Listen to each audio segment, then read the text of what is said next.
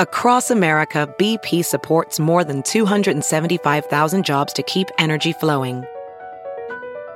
Jobs like building grid scale solar energy in Ohio and producing gas with fewer operational emissions in Texas.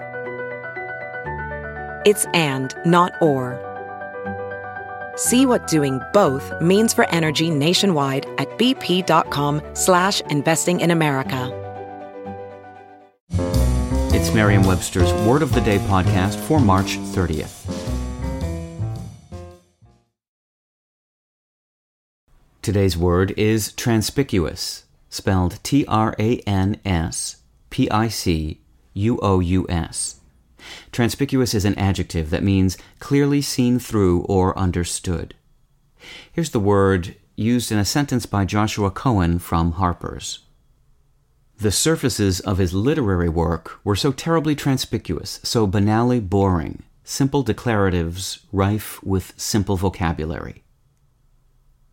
The word transpicuous is derived from the Latin word transpicere, meaning to look through. Transpicere, in turn, is a formation that combines trans, meaning through, and specere, meaning to look or to see.